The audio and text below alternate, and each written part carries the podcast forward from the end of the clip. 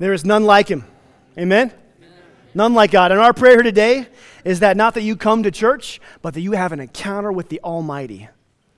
That is our prayer. Amen? amen. I just want to say amen a lot.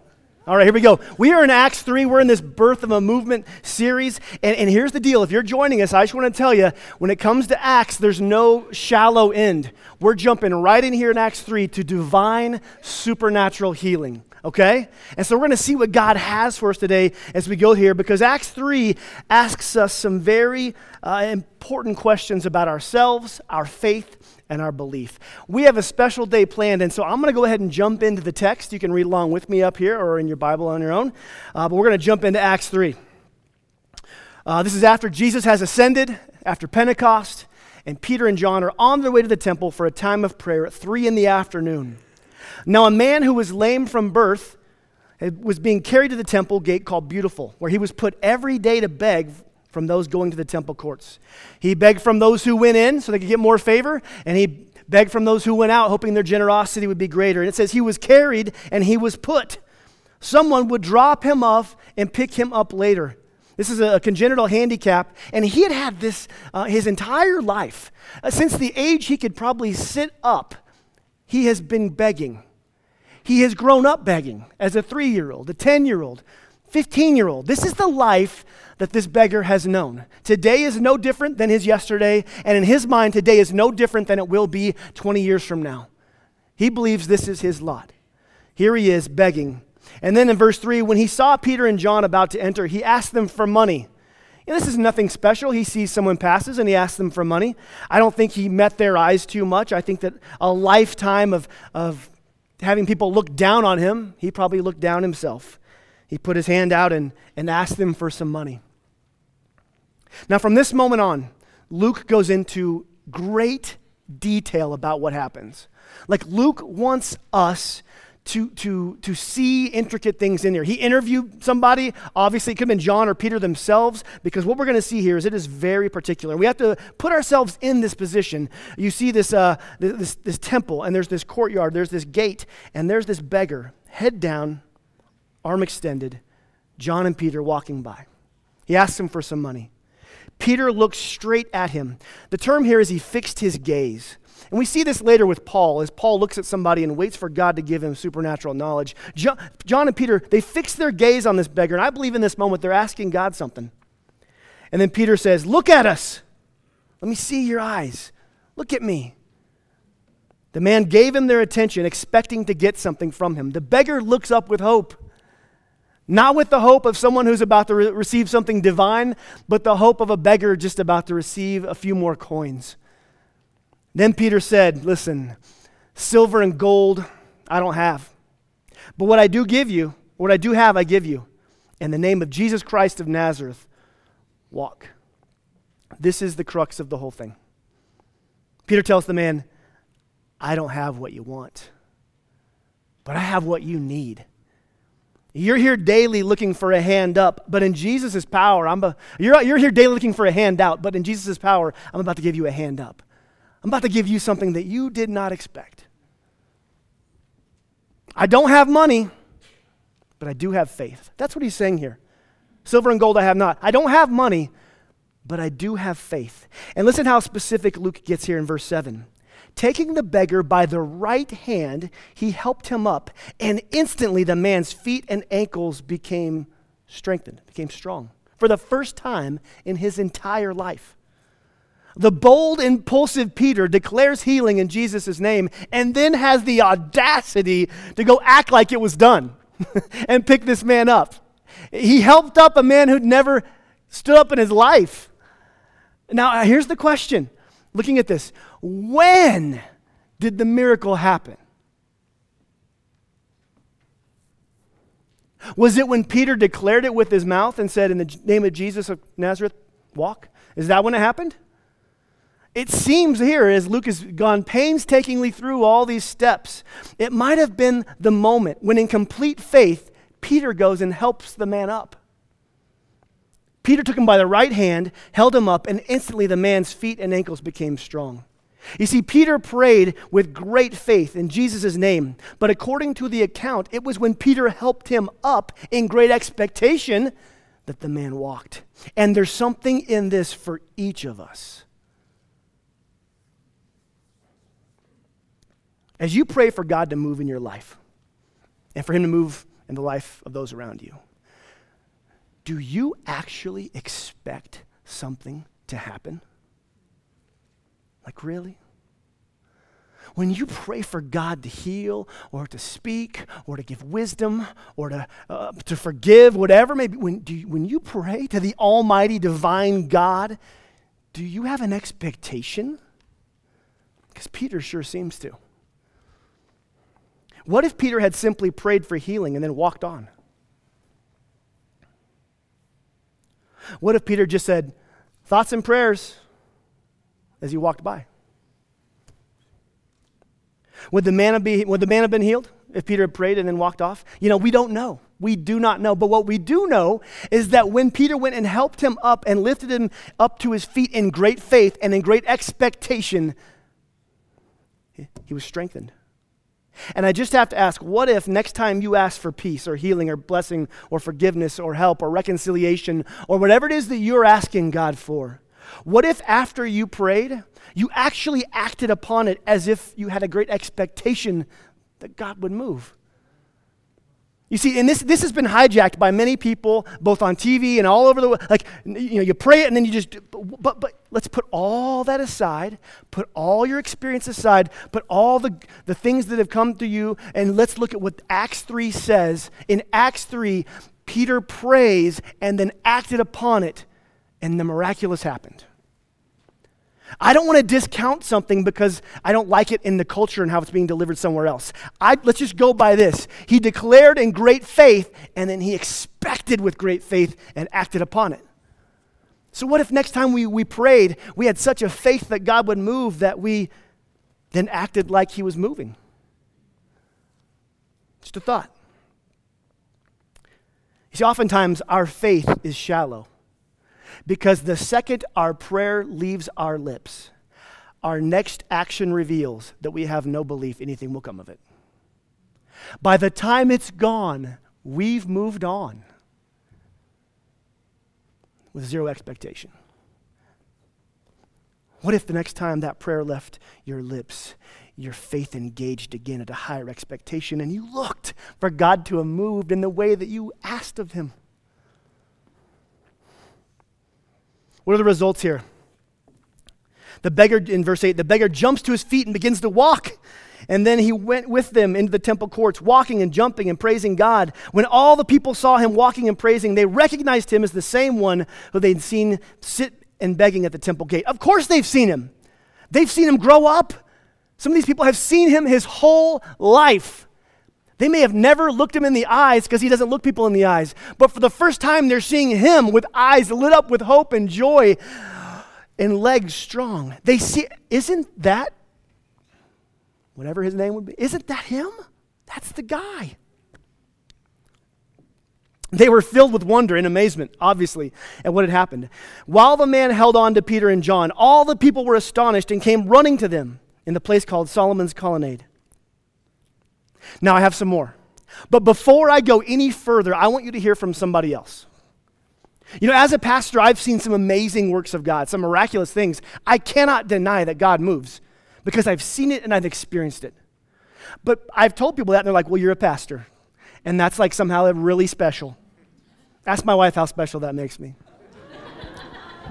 And so I thought if I tell you some of my stories, it would just be like, oh, well, of course you're. So I decided I would find a lawyer because surely if God's going to move in a lawyer's life, then we are all, he yeah, he is God. And we're all maybe can do this, right? God would move in all of our lives. And so honestly, uh, John Hammons is one of uh, a good friend of ours, and he has a testimony today I want you to hear. I want you to hear it because it, it, it, it's a modern day Acts 3. He experienced something he cannot deny, and in his words, you will hear something that will challenge you. And after that, we're going to ask some questions about what it means for us today. So, John, come on up. Now, he speaks in a different language, and so um, I want you to work hard to decipher him. Some of you, it's going to take, uh, this, is, this is a three minute testimony. It's going to take about 10 minutes, okay? You'll see. I love you, man. Hey, I really thank you all for having the opportunity to be here and uh, put up with all of the malarkey about my good southern drawl here. but I do have something I want to share that is exactly what Paul experienced, and it is something that God allowed me to experience, and I certainly am not worthy of what God showed me and what He let me be a part of. And I want to share with you about that event. In 2002, I ask you this any of you ever been somewhere where you didn't expect you'd be? Well, I was. In 2002, my wife Marlene and I were led and called to be foreign missionaries. We were went to Rio in Brazil. Amen. It's a wonderful place. And we went to there to work with a church. Uh, the church was Second Baptist Church of Santissimo. It was a small church in an outskirt, a suburb uh, of Rio, in a community dominated by the practice of voodoo. This church made a commitment to change, to bring Jesus Christ, and to change their community through their faith and through the power of the Holy Spirit working because of their faith. And what they did is every single person in the congregation was asked to identify a family that needed Jesus Christ.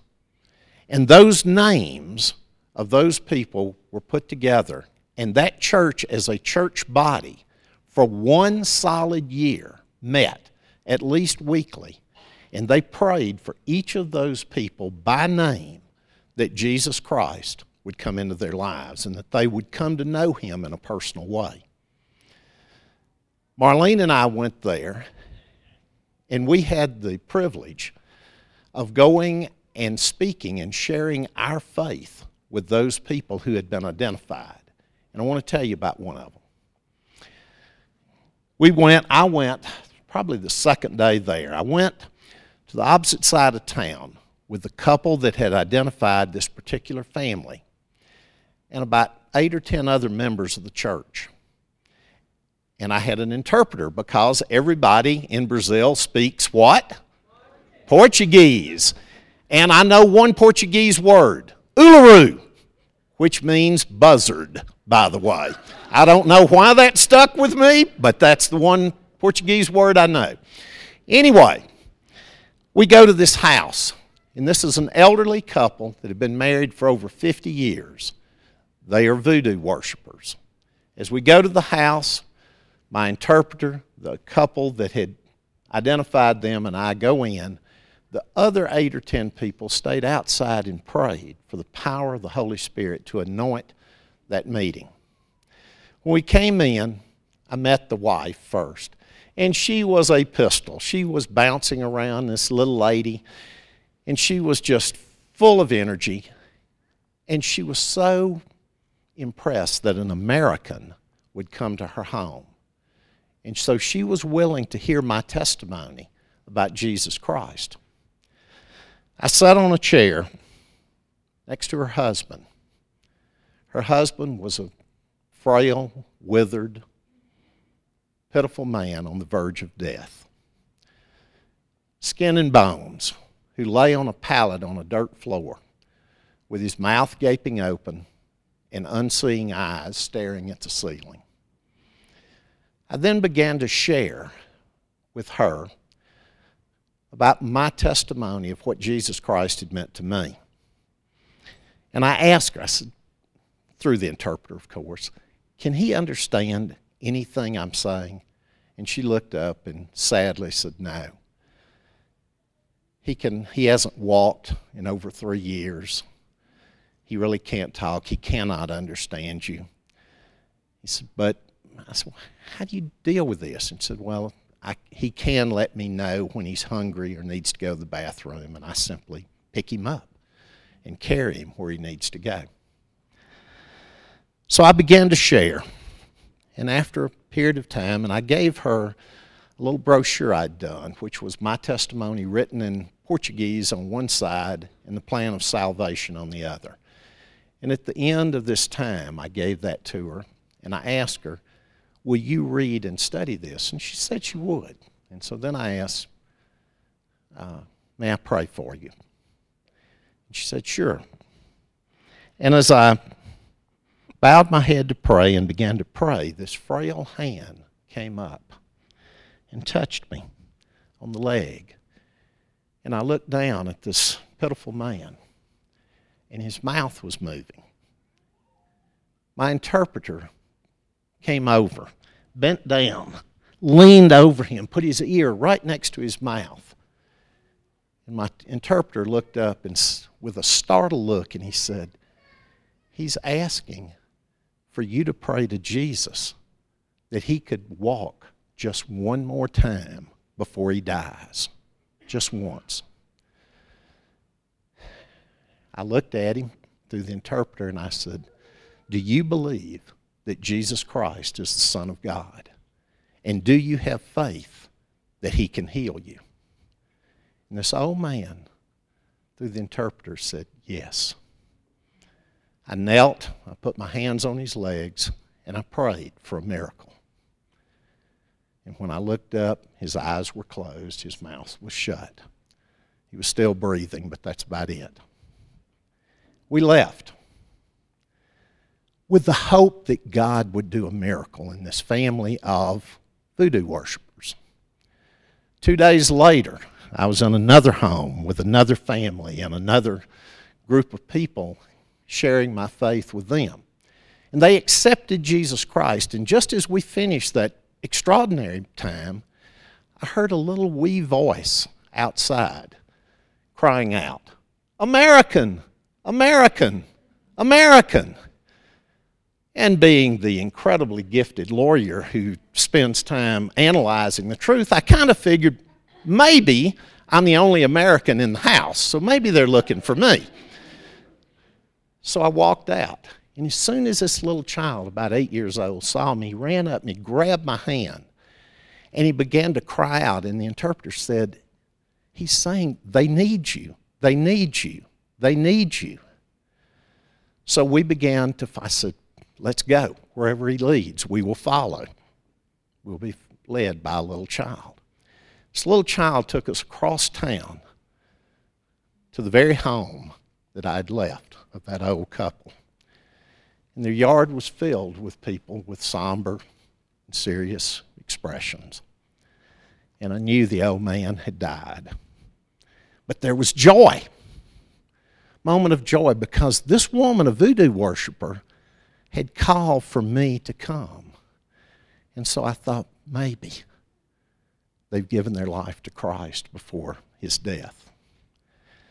As I walked toward the door, they all parted, sort of like the Red Sea. And I went to the door, and the man opened the door, and I walked in with my interpreter. The old lady was sitting on a chair with these beautiful and serene eyes and this beautiful face. And I said, God, give me compassion to know what to say to her at this moment. And as I stepped toward her from the corner came the man. He was walking. His arms were out. He had a smile. And he ran up to me and he threw his arms around me. And he looked at me and he said, Jesus has healed me.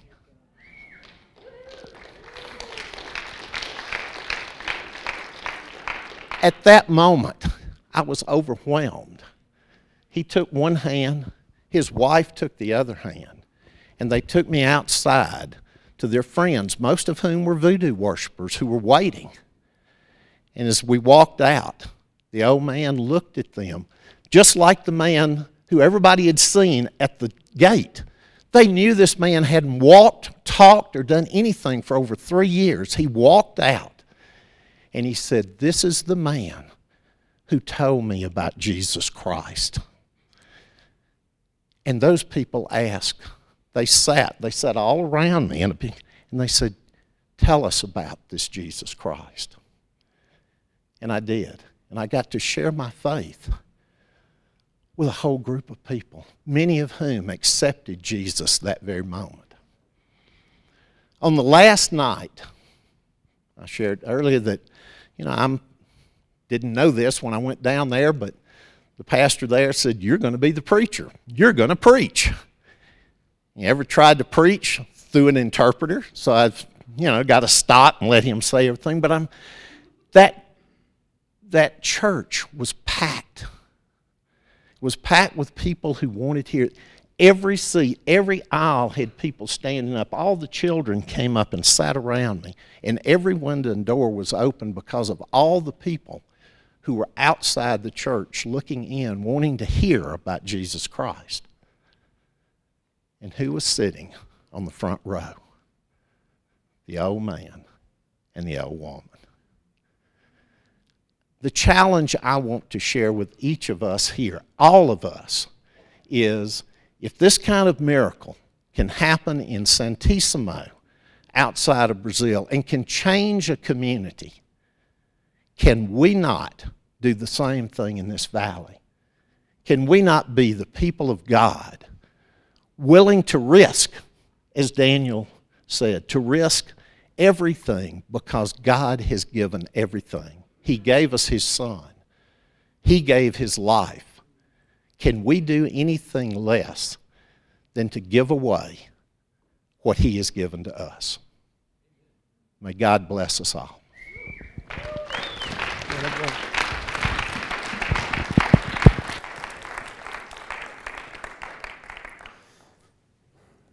I love that. If you know John or get to know John, his uh, that stretched his theology and that stretched that stretched every part of you down there. But man, it was a it was a moment that you you will never forget. And I wanted to, to challenge us today. And so as you hear that, and as we've heard the account of Acts 3, there's a few things that, that pop out of here. You see, when Peter gathered the crowd, well, the, cat, the crowd, Peter didn't gather them. They gathered themselves when the man was, was healed. And in verse 12, Peter, much like John had the opportunity, Peter looks around and sees all the people and says, Why does this surprise you? Why do you stare at us as if by our own power or godliness we made this man walk. And then verse 16 by faith in the name of Jesus, this man whom you see and know was made strong.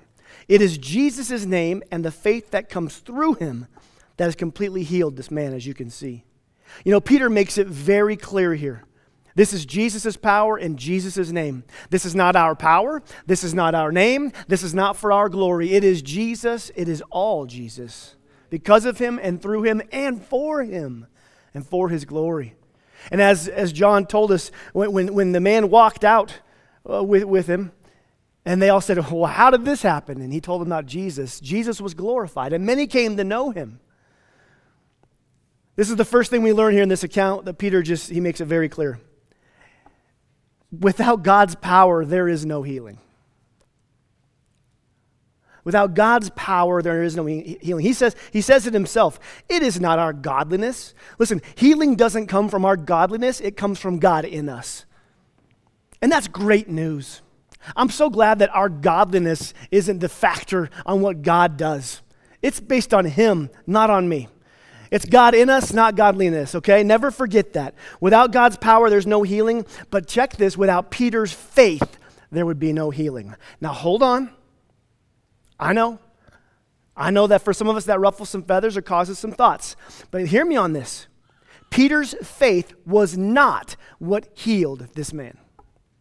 But without Peter's faith in Jesus, he would never have stopped and prayed for this man, and he certainly wouldn't have helped the man up in expectation. He would have just gone to the temple. I'll, I'll get some money on the way out. He, he might have just walked past the man and said, We don't even know. Peter's faith was engaged in this. It was God's power, but Peter's faith led him to speak and led him to action. I see two things at work here God's power, Peter's faith. And again, remember, Peter's faith did not heal. And this is the great part of it. We have zero to do with one side of this equation, we have zero to do with God's power. He's, it's all Him. It's all Him. But we have so much to do with the other side, and that's us and our faith and, Orchard, our expectation. Do you expect him to move? Are you willing to risk? Is your faith big enough that you can expect that when you pray to the Almighty God, that He might do almighty things? We, we have nothing to do with the part of the equation of God's power, but everything to do with our faith. If it's God's power that heals, then what is He responsible for? And what are we responsible for? And as John said, uh, the risk, that's ours. The risk is ours. If, if we are God's and Jesus' hands and feet and words on this earth to, to, to glorify Him and make Him known, then the risk is up to us. And we risk by seeking, by speaking, by praying, by acting, by, by, by compassion, by all these things. And when we risk, that's when we engage our faith. Now, if the risk is our responsibility, what is his responsibility? This is awesome. The results. That's the best part of it. The results aren't on you. Have you ever prayed for somebody and nothing happened? The results aren't you. That's not you. It, just as if something did happen, that's not you either. The results are in God's side. The, the risk is in our side. And so, so we can go out and we can risk and pray with expectation and faith and let the results be with Him, which leads us to an amazing question. Why do some get healed and others do not? And I want to tell you, I have been praying and reading, and I have the answer to this. Why are some people healed and why are some not? I know the answer. I don't know why. I just do not know. I have no idea. But, Orchard, I know this. I want to be found on the side of risk and faith and expectation because the other alternative is powerless and passionless. So I don't know why. But may we be found as a people who risk for the sake of our God, who can do mighty things. If He is who He says He is, then He can do anything.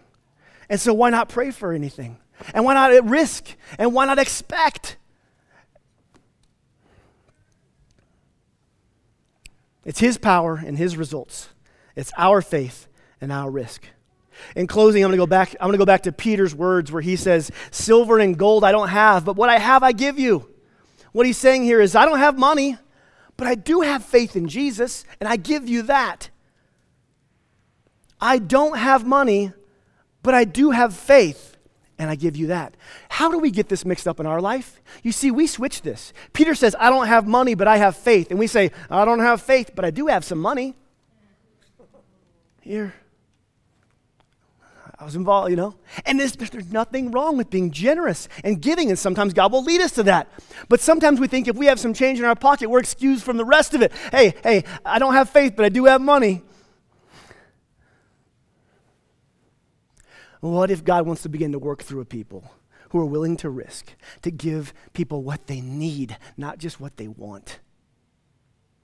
That when you walk up, you say, I do have money, but I have something more than that. Can I pray for you? Now, I know the risk factor is so high. I mean, can you imagine walking up and you see somebody with an arm in a sling and you just go, hey, uh, can I pray for that arm? In the name of Jesus, be healed. And let's just go ahead and act on that. And you stretch it out or whatever. I mean, can you imagine the risk factor? Like, like we, we kind of read over it because it's Peter and Peter will do anything. He'll jump out of a boat and cut off an ear, but, uh, you know, but what does it look like in our life?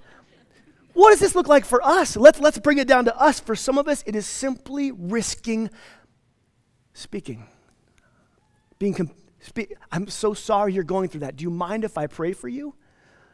Now, even that is just chilling for some of us when we think of our coworkers and people in our home. But God is calling us to move out and risk. And so here's, you know, as you begin to go out in your life, there's, there's areas where this becomes hard. My wife and I were, were seeing somebody off. It was a friend of ours who were getting in, involved in his life, and they were moving uh, back to Iowa. And we were, my wife and I were saying goodbye to him at his place at work. And we walked out, and I heard, I felt, I was like, I felt God asked us to pray for him. I know he doesn't know Jesus, but I just felt we should pray for him. She goes, I, I kind of do too. And I was like, yeah, it's a bummer we missed that. My wife looks me in the eye, and this is my wife. She said, Well, I'm going back in there. So you can either come with me or stay out here with the kids. well, I guess I'll go with you. Went back in and prayed for the gentleman, and we all cried, and, and we don't we sent him off. And who I don't even know. I don't have to know. Why? The results aren't up to me. I'm just here for the risk. And so the last part of it is this. When Peter looked at the man, it says he fixed his gaze. And like I told you earlier, when Paul fixed his gaze, they were waiting for something from God. And so next time you see somebody in need, how about this? You fix them in your gaze, you look at them and you ask, this is what you ask God, what do they need? That simple prayer might change everything. God might say, they do need some money. Okay. He might say, don't give them money. Pray for them. He might just give you a prompt. He might give you, I don't know what he will give you. But what if we begin to, the first risk we have is asking God, what do they need?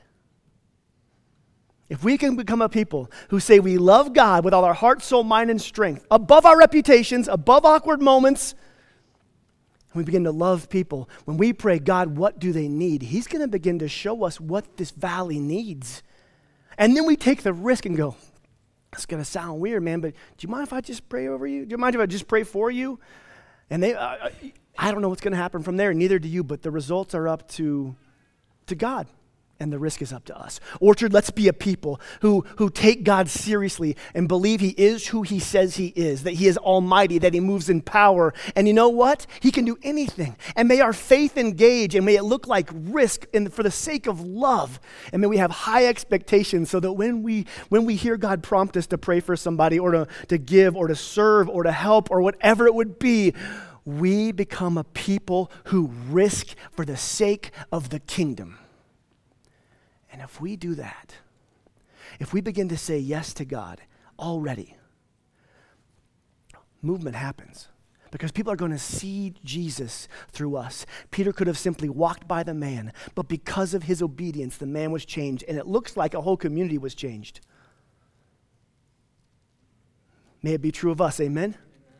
So, Orchard, this week, have your yes ready. And when you see somebody in need, don't just reach in your pocket, don't just discount it. Fix your eyes and say, God, what would you have for them? What would you have me do for them?